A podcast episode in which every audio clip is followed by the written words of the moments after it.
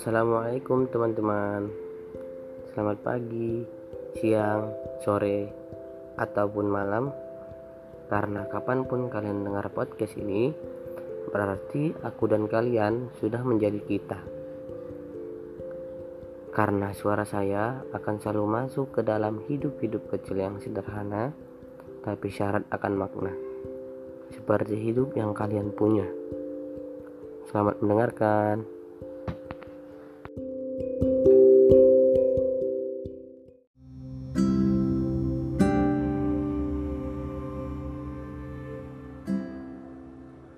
Uh, kalau dengar kata friendzone, hal apa sih yang langsung keingat atau ketangkap sama kalian?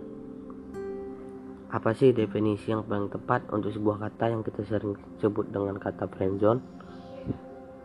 Sebuah kondisi di mana salah satu atau salah dua di antara laki-laki dan perempuan yang memiliki rasa yang lebih daripada sekedar rasa pertemanan. Dalam status pertemanan, rasa nyaman dan harapan lebih ibarat penyakit kronis yang lambat laun cuman bikin sakit hati diungkapkan ataupun enggak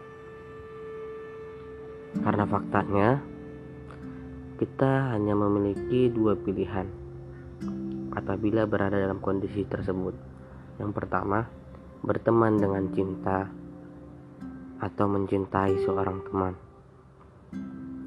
pilihan pertama berteman dengan cinta berarti memilih untuk tidak mengungkapkan dan memilih untuk memposisikan diri sebagai seorang teman lagi dan lagi.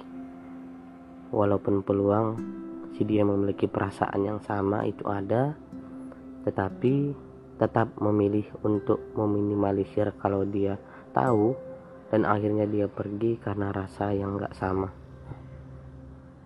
Pilihan kedua, mencintai seorang teman berarti kita memilih untuk mengungkapkan dengan peluang penolakan dan penerimaan.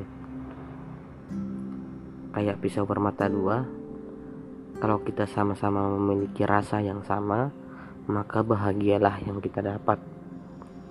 Tapi kalau rasa yang kita yang kita punya yang mendorong kita sedikit lebih egois dan ternyata dianya enggak, maka siap-siap aja untuk kehilangan salah satu orang yang mungkin bisa mengerti kita. Tapi apa pun hasil dari pilihan kedua, kita hanya akan mencintai, kita hanya akan tetap mencintai seorang teman. Benang merah yang selalu saya ambil dalam kondisi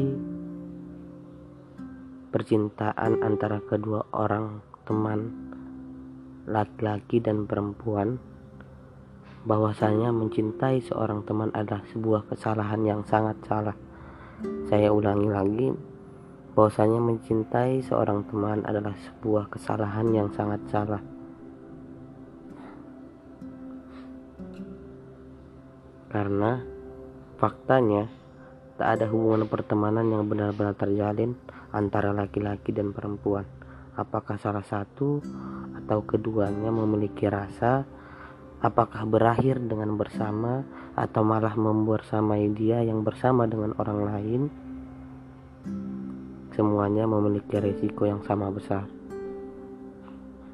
Saran saya, cobalah untuk tidak menjadi lebih egois karena